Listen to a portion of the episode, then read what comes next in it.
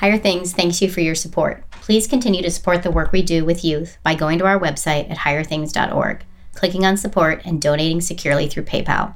Your gift helps us in our mission to support pastors, youth workers, and parents in daring our church's youth to be Lutheran.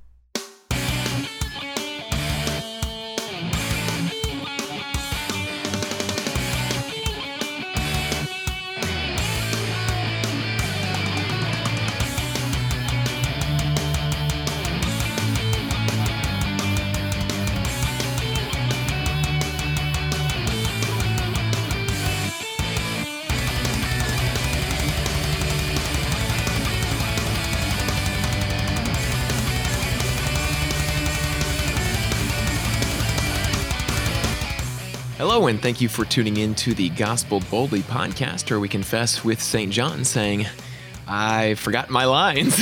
That's not really what St. John says, but it's been a long day. These things are written. That you may believe that Jesus is the Christ, the Son of God, and that by believing you may have life in his name. But nowhere in Scripture is it promised that you will remember your line. We're your hosts. I'm Thomas Lemke. And I'm Pastor Eric Brown, who who just preached a sermon on how the Holy Spirit will bring all things to your remembrance. So, uh, Thomas, do you want to? Uh, nah, nah, some might It say might Thomas has just time. committed the sin against the Holy Spirit, but that is not what is going on. That's just simple absent-mindedness that has nothing to do with like rejecting God and His salvation gifts. That's just wear hats. It's fun. All right, and There this is it. the Gospeled Boldly podcast, where we are working our way through the Book of Judges, and and again, Mm-hmm. I, I'm going to give you a heads up, oh dear listener. Ready?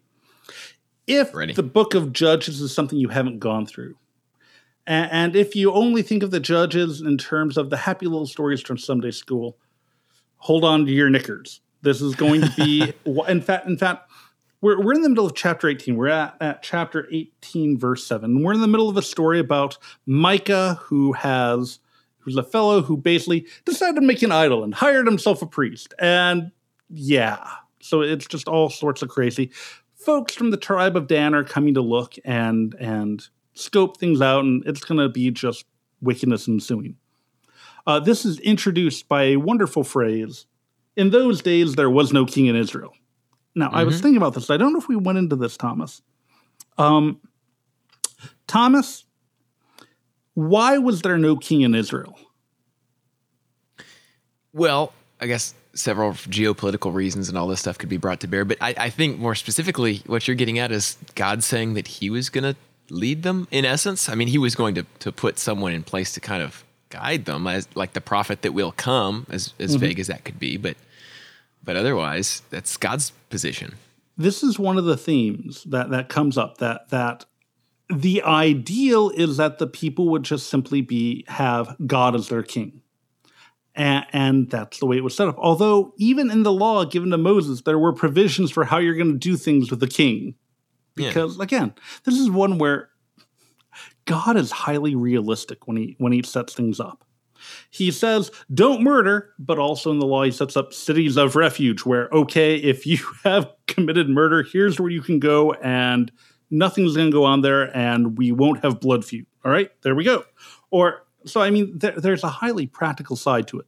So even though God says, all right, you won't need a king because I'm going to be your king. Yeah, here's how you go and you get a real king when you find out you need a king. Because this this in those days Israel had no king or there was no king in Israel is emblematic of it's the wild wild west. But I'd actually contend this might almost be not just that there was no earthly physical human king in Israel, but man, it's looking like people who had completely and utterly forgotten their true king, the Lord. All right? Yeah. as evidenced by the fact that the guy says, "Hey, uh, uh, I'll just build an idol. This will be awesome." And and hey, I'll go hire out a Levite. And the Levite says, "Oh, well, this is awesome. This is great. I'll go." It, it, it's all messed up. So, does that kind of work to get us back into the flow? I think it does, yeah. And and I'm glad you kind of issued that caveat about where we're going to be going here. Next couple of chapters get get hairy. It's going to be fun. It's like, how come they never do? How come they never do Judges chapter eighteen and nineteen or twenty and like the Bible kids cartoon shows? Yeah, good. Well, yeah. You could do an awesome anime about this. You could that. Yeah, yeah. You could right. that. Okay, Be rated let's start in. We're, we're at verse 7. Would you jump on in, Thomas? All right. Then the five men departed and came to Laish and saw the people who were there, how they lived in security, after the manner of the Sidonians, quiet and unsuspecting, lacking nothing that is in the earth and possessing wealth, and how they were far from the Sidonians and had no dealings with anyone. All right. So, as you recall, we have some spies from Dan, and, and Dan's got some of their inheritance set up, but they never took over the rest, and they're now they're looking to expand. And so they came on up and they dealt with this this Micah and his false prophet and, and false priest and all that stuff. And now they're going on. They come across a town that is like the Sidonians. Now, who are the Sidonians? I'm really not familiar with Sidonians. I, I don't know. You are, but you don't know it at the moment. Uh, you talk about the two important towns on the northern coast were Tyre and Sidon. Okay, yeah, so the true. Sidonians are the the Sidon. So basically, they're they're locals, they're natives who are used to being from a wealthy port city, and and so they're kind of open and trusting. They're almost like a you can think of it like a a, a colony or an extension of Sidon, but often the off off further out down in the wilderness. So they're unsuspecting and they're mm-hmm. they're kind and gracious and oh yeah we're we're we're the free trade people. We don't fight with anyone. We'll trade with everyone. This will be good, right? Okay, yeah, we'll be kind and great. And the reaction of the folks of Dan is, oh, they're unsuspecting. Ugh. All right, so carry on, carry on. All right. And when they came to their brothers at Zorah and Eshtaol, their brothers said to them, What do you report? They said, Arise, and let us go up against them. For we have seen the land, and behold, it is very good. And will you do nothing? Do not be slow to go, to enter in and possess the land. As soon as you go, you will come to an unsuspecting people. The land is spacious, for God has given it into your hands, a place where there is no, uh, no lack of anything that is in the earth. Question, Thomas. Um, on what basis can they say, for God has given it into your hand? I mean, is it within the confines of the promised land of Canaan? I don't think that's the point here, Thomas. These are just, we're assu- this is so ripe for the pickings that God must have set this up for. That there is no Yeah. no prophet saying this is what God has instructed you to do. No, they, they've dealt with Micah the false and, and his Levite and his idol, and but they're not striving after what God and His Word says. They're making up stuff on their own. Instead of possessing the land as they were supposed to, they're doing it on their own. These are man-made plans. All right. Okay. So, so what you have here is you have this giant demonstration of self-made worship. This giant demonstration, this section of sinful human man saying, "You know what? I, I'm going to do stuff, and I'm even going to put a veneer of of spirituality on it, so it looks nice. I'm going to take my pig, and I'm gonna I'm gonna paint some lipstick on it and say, "Look how holy this is." A- And so you you see already you have this idea of of self-made or, or man-made worship where these people are doing things without any instruction from God, and mm-hmm. yet saying, "Oh well, it, uh, surely it's good." And, and this is that, one of the the wise sayings of the 20th century uh, is a, a a comment, a phrase by a famous Lutheran uh, theologian by the name of Hermann Sasse and he has a great, great adage where the scriptures speak, we speak. Where the scriptures are silent, we remain silent. In other words, you say what the word of God says, but you don't add to it and you don't shy away from, from dealing with what it says. These folks are all just making stuff up on the fly. And it's going to go sideways in a, a uh, sort of way. All right? Okay. Well, let's carry on. All right. So 600 men of the tribe of Dan, armed with weapons of war, set out from Zorah and Eshtaol, and went up and encamped at Kiriath Jer- Jearim in Judah. On this account, that place is called Mahaneh Dan to this day. Behold, it is west of Kiriath Jearim. And they passed on from here to the hill country of Ephraim, and came to the house of Micah. I should really practice these beforehand before I just run at them. right. So now some of this is just giving some explanation for for local geography. Oh, they came to the place that is called Mahanath. Uh, oh, wait, Mahaneh Dan, which literally means the camp of Dan. It's like, oh yeah, so so this is where they camp. This is why it's called Dan Camp, or Camp of Dan, as it were. So this is legit. given some some yeah. He, here's why some of these names have their names, folks. All right.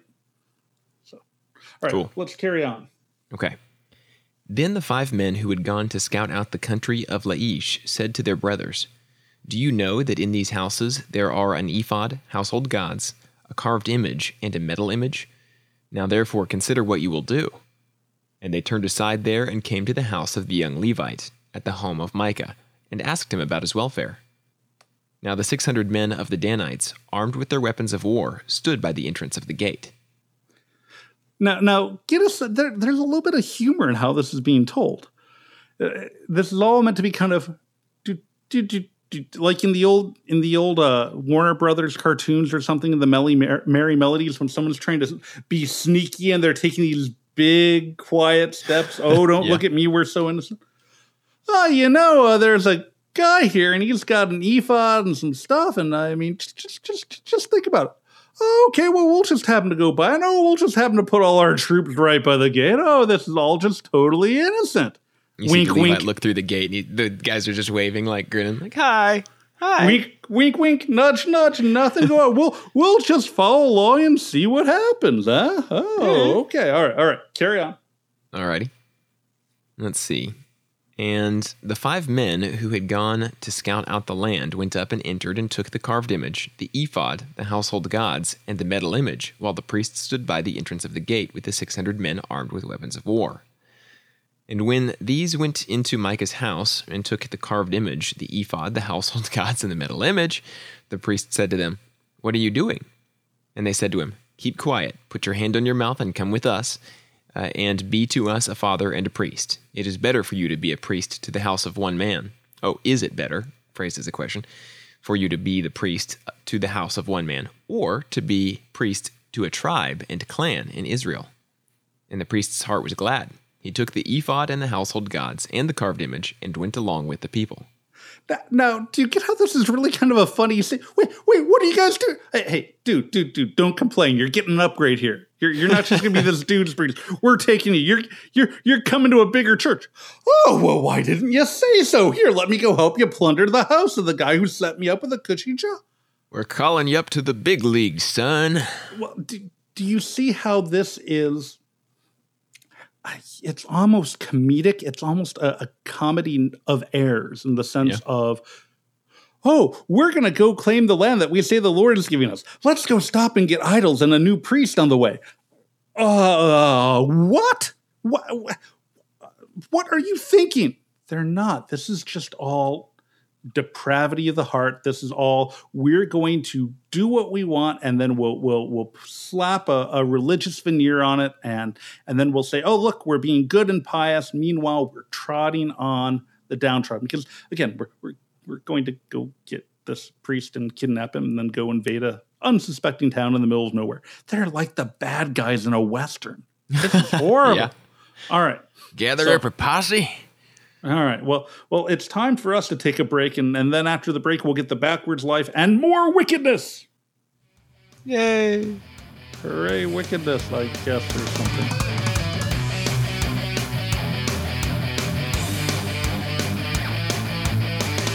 And we're back to the Gospeled Boldly podcast where we're, we're not getting a lot of gospel at the moment. We're getting a lot of demonstrations of the wickedness of man. But before we get to that, we are going to do our segment that we lovingly call the backwards life, where we we take a, a commonly tossed about Christian idea and kind of come at it from a different angle and see what we can learn about it. So, Thomas, what is our topic for the day? Okay. Topically speaking, this is a, a, change from, I guess, what we've been doing. More of a sensitive subject, I think, or, or we could interpret it this way or make it this way. And that is the subject of doubt.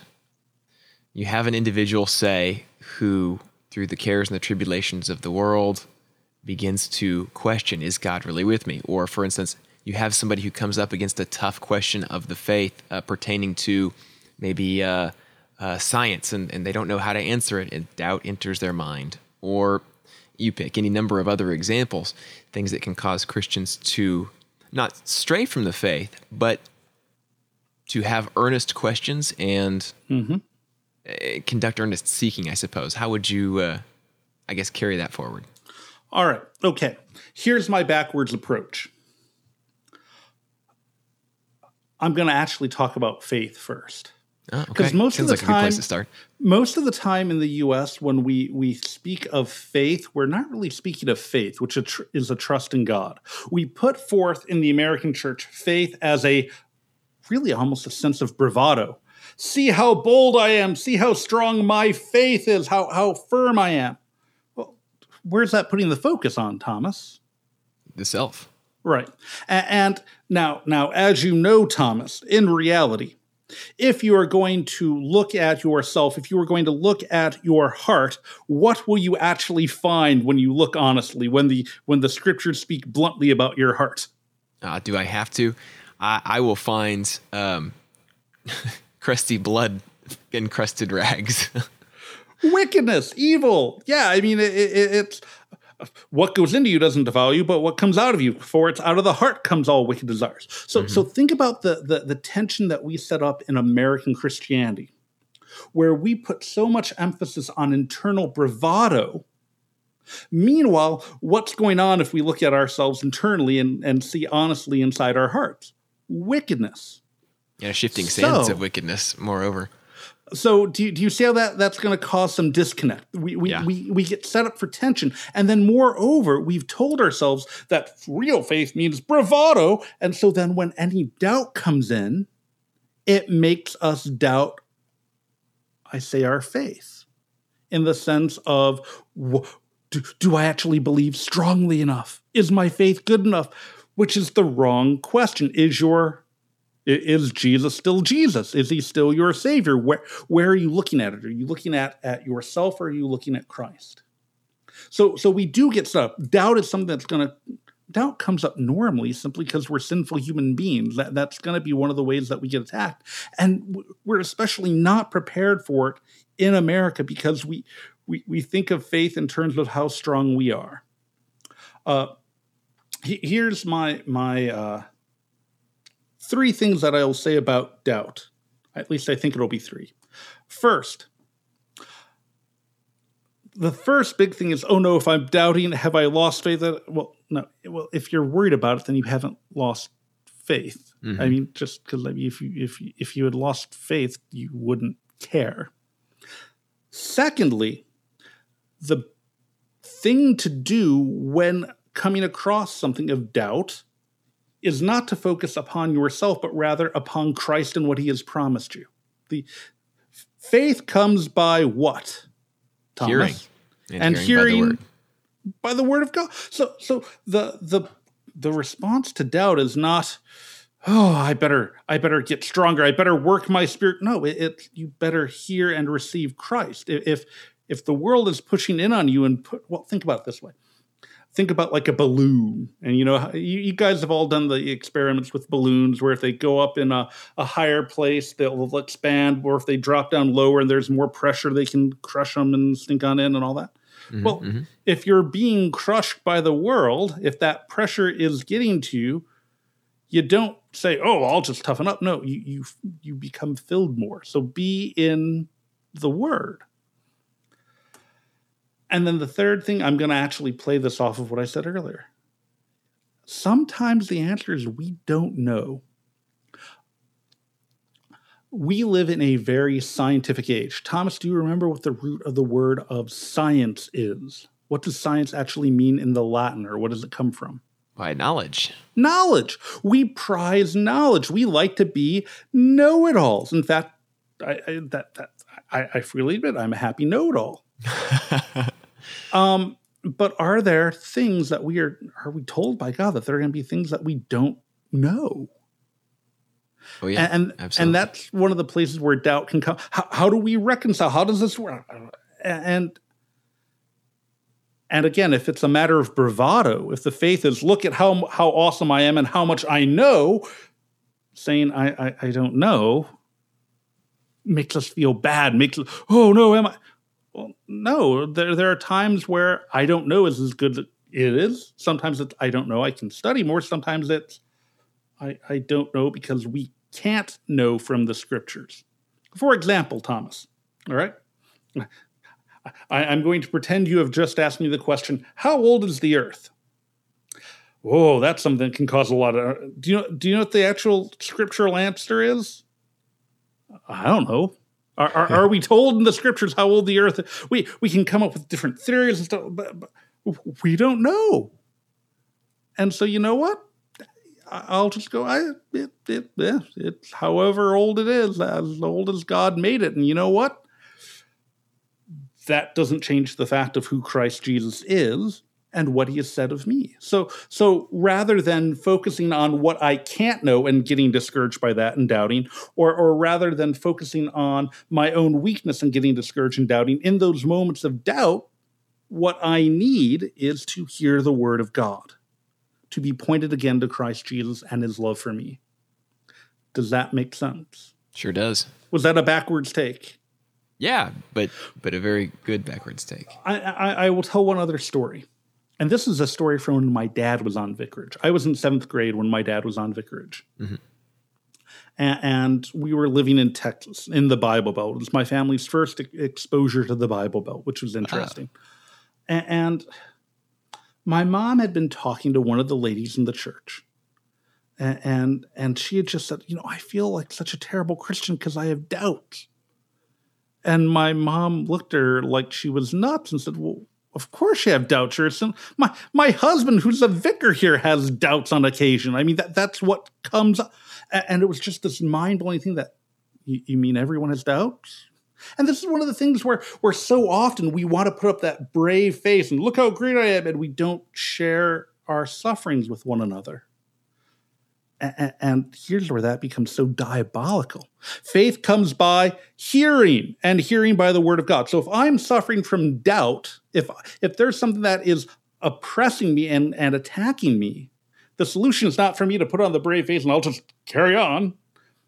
But okay, I, I, I talk to someone. I, I go to my pastor. I, I I go to a friend. I go to family, friends, parents, what and and I take my burden to them and we share one another's burden as we are as Christians and and then they can speak the word of God to me and then what can happen?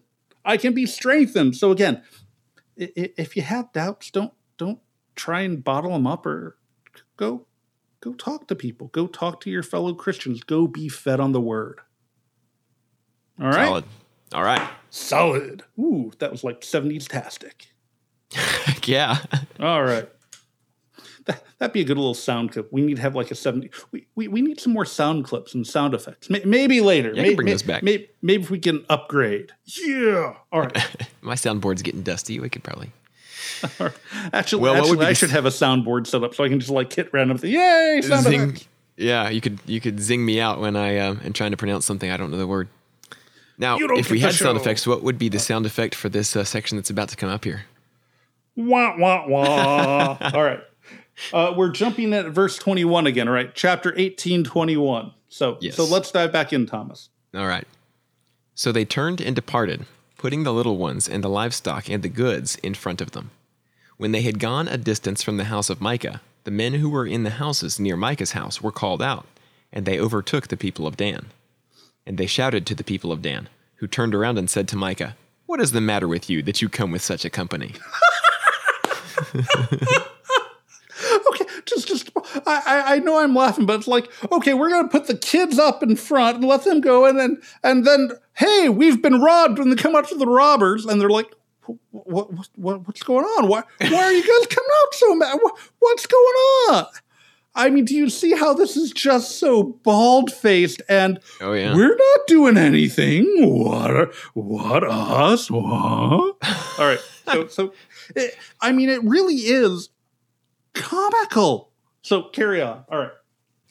And he said, You take my gods that I made and the priests and go away, and what have I left? How then do you ask me, What is the matter with you? And the people of Dan said to him, Do not let your voice be heard among us, lest angry fellows fall upon you, and you lose your life with the lives of your household. I don't know, guy. You're you're just yelling. Some of the people here are kind of jumpy. You might scare them. You might just want to be quiet. Let, let, let some of the jumpy guys come and attack you, man. That's this that's is, such a, a thinly veiled threat. It's just incredible. I mean, this is just bold. This is just brazen. This is just, ah. So it, now I'm going to point this out. The fact that this is the way they're operating, that that the threats are just so thinly veiled, and there's this this veneer of nicety. I'm saying veneer over and over and again. This this artificial pretense of of oh, we're just trying to be nice. We're not that shows how wicked things actually are. That shows how far off things have actually gotten. Where where even the bad guys are pretending to be nice and dandy and kind. We're just being good neighbors. Oh, and, and what's funny about this too is uh what does the name Dan actually mean? Uh, is it lion or something? I don't know. No. Daniel is God is my judge. Ah.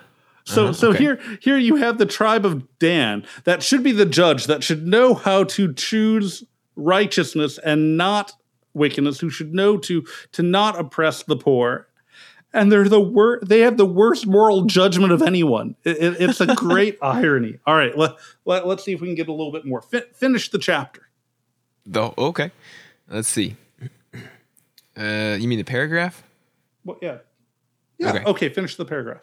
Okay. Uh, let's see here.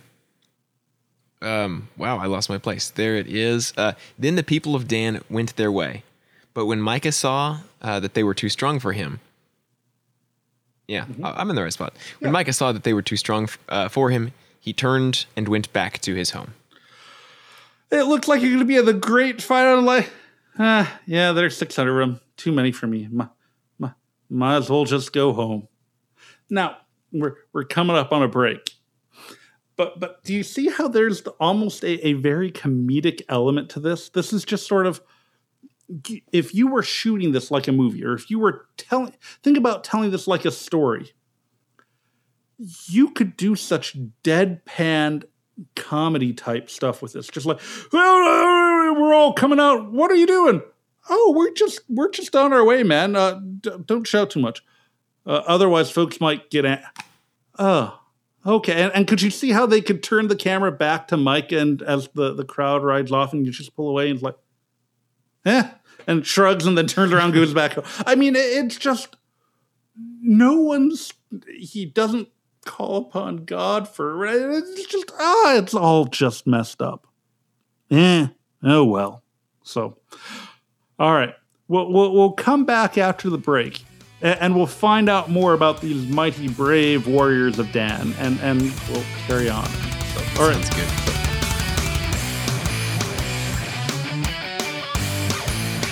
And we are back on the Gospeled Boldly podcast, and we're working towards the end of Judges 18.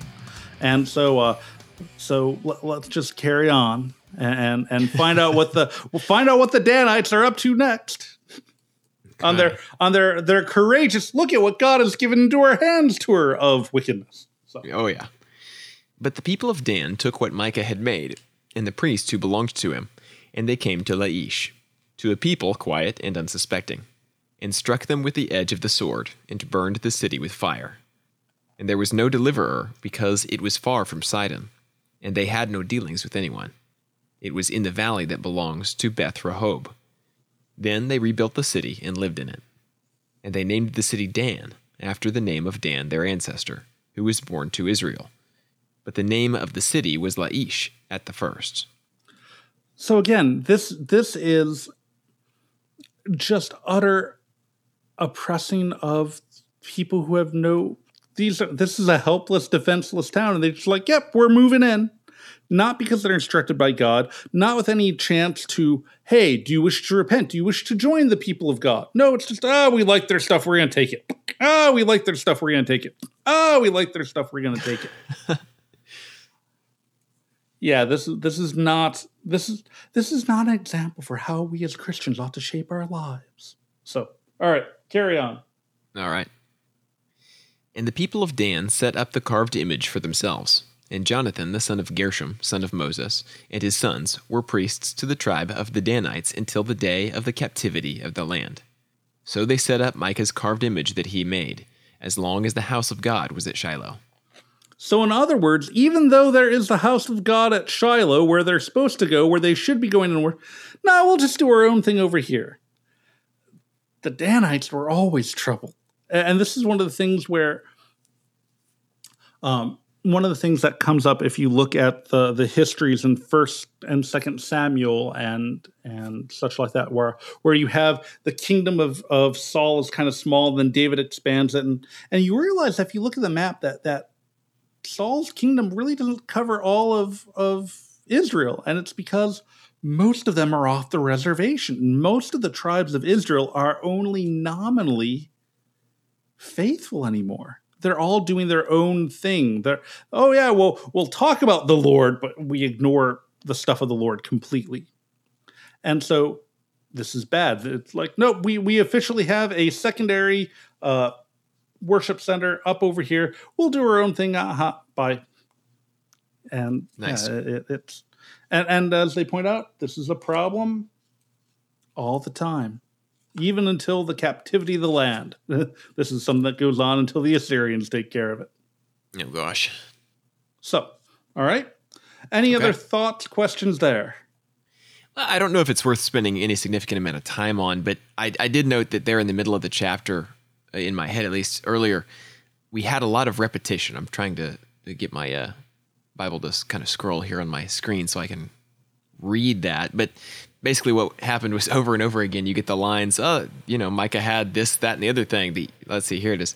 There's an ephod household gods a carved image and a metal image. And then just within a couple sentences uh, there's to say it's you know an ephod household gods carved image. I think they repeat it like three times that he has an ephod mm-hmm. household gods a carved image and a metal image. Why do we need all of that within the space of like seven verses? Um okay. Some of this is simply this is probably a, a, story that had been told and told and told orally before it was finally written down. And, and when you're going, list help you keep your place. Basically, Thomas and I were talking about the Odyssey over the break, and I was a class assistant undergrad. I'm going to point this out. One of the things that uh, oral literature will have is it'll have repeated phrases that give you proper like pacing and timing so it also lets you think and remember where you're going to be going next. So it's sort of like letting the the speaker go on autopilot for a little bit, so he can make sure that he's set up for where he's going next. Mm-hmm. So some of that might be that, and some of it's just to show they're taking everything, just to to make sure that the laundry list is there. That would be Makes my sense. guess, but it's just a guess. So yeah, I, I like that. Actually, that's probably exactly right. Cool. All right. All right. Nineteen. All right. Can you read uh, the first two verses? Yes. In those days, when there was no king in Israel, a certain Levite was sojourning in the remote parts of the hill country of Ephraim, who took to himself a concubine from Bethlehem in Judah. And his concubine was unfaithful to him, and she went away from him to her father's house at Bethlehem in Judah, and was there some four months. All right, Thomas. What's a concubine? Uh, how can I put this? It is someone who is uh, who, who engages in conjugal uh, experiences with you, who does not have the rights of a spouse of a wife. Not quite. Okay. Wrong. Incorrect. At least what happened. It, it's not a. See, when we hear the word concubine today, we generally almost like the a gal kept on the side who's not sort of under the Old Testament law and the customs of that time, you were a spouse, but you weren't a full spouse. It's sort of like uh, um, it, instead of being, or or you weren't the the a full fledged wife. You were a little bit lower in terms of your rights and responsibilities and things like that. So mm, it, okay. it's sort of uh, I don't, I don't want to say it's you lease the car instead of buying it, or but it, it, it's you're there it's a legal setup. There is some protection but you're not a full-blown spouse. It's sort of easier to get out of easier to to get rid of and also um you don't have as many obligations. So Gotcha. it it's a it's a little less formal. We don't we don't have anything that is the uh, the equivalent of it, but it, it's sort of you almost almost could be like you're a probationary wife. You you aren't really fully fully fully married yet, but you're you're legally attached, and and and maybe maybe down the time they might actually make you a full wife if you're if you're good Kind enough. sort of like running up to common law type of situation. A little bit more standard than common law, but it, it's almost like you're an apprentice and not a full wife. If, Okay. if that makes sense. So and, that's and it was just sort of like,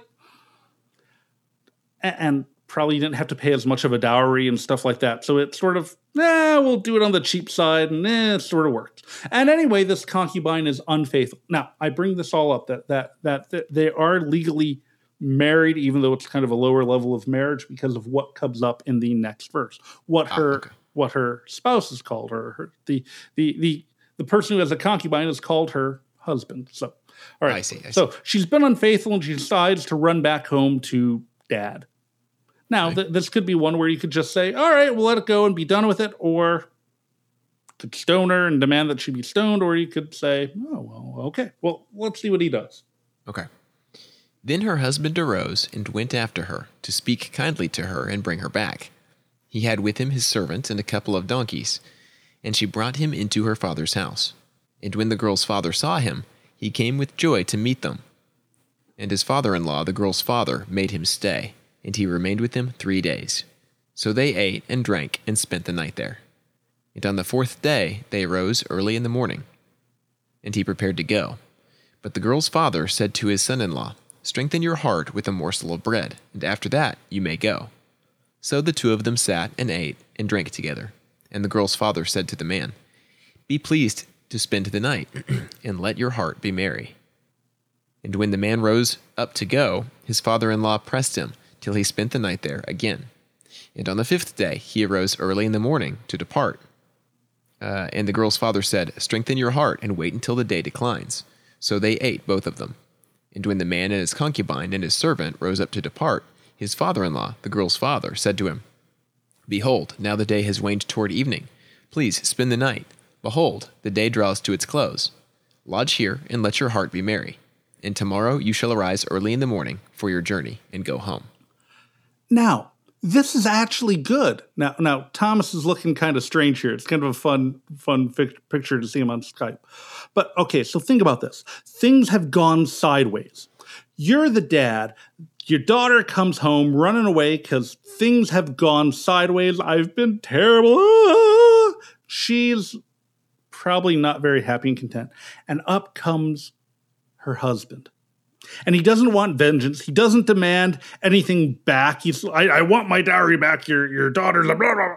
No, he's like, dear, come on. I, I I want you to come back with me. This is ideal. This is the way it should be. Behold, a good, loving spouse. And and you can tell the dad, the father-in-law, is happy because it's like, oh, this is three days of celebration. Wait, no, no, three days is not enough. Let's add a fourth. Okay, no, no, no. Let's do five. I mean, so this is this is a good and this is this is the way it should be. This is generosity, hospitality, restoration. Things are set up way, yay. Looks like things are going pretty well so far, all right? Does that make Okay. sense? Yeah. So this is what you have with that repetition repetition it repet, repetition. Ooh, repetition. Uh, repetition. it, where it's building up and showing this is a good situation. Dad's happy, all right?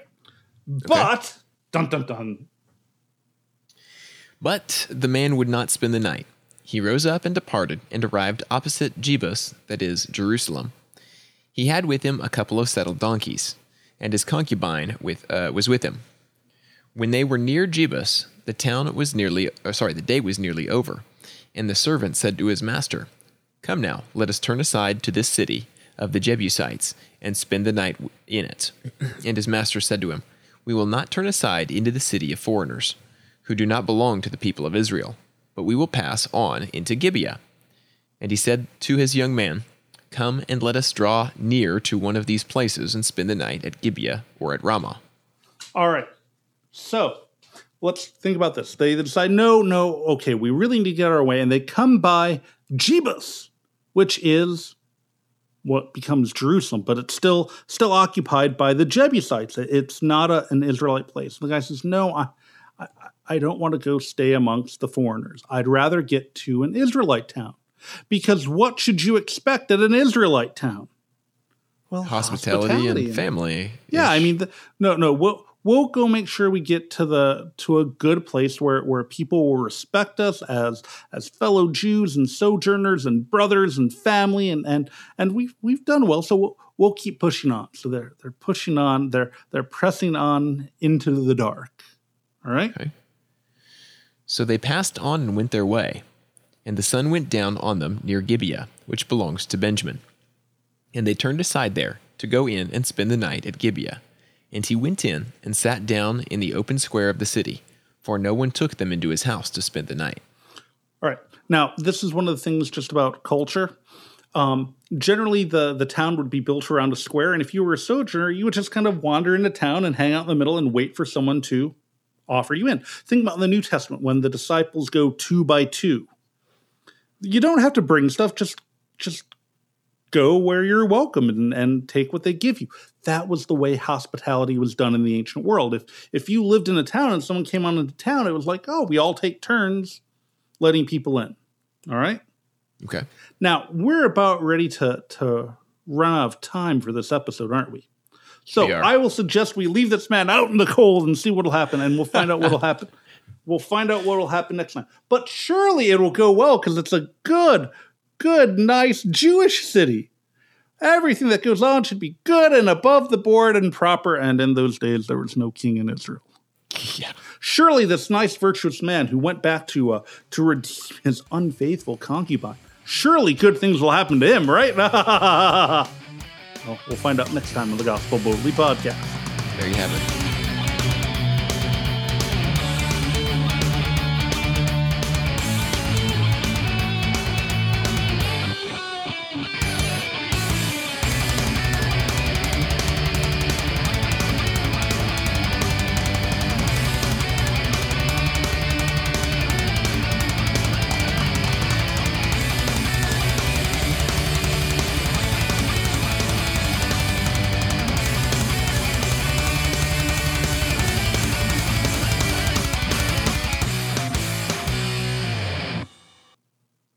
Learning experience.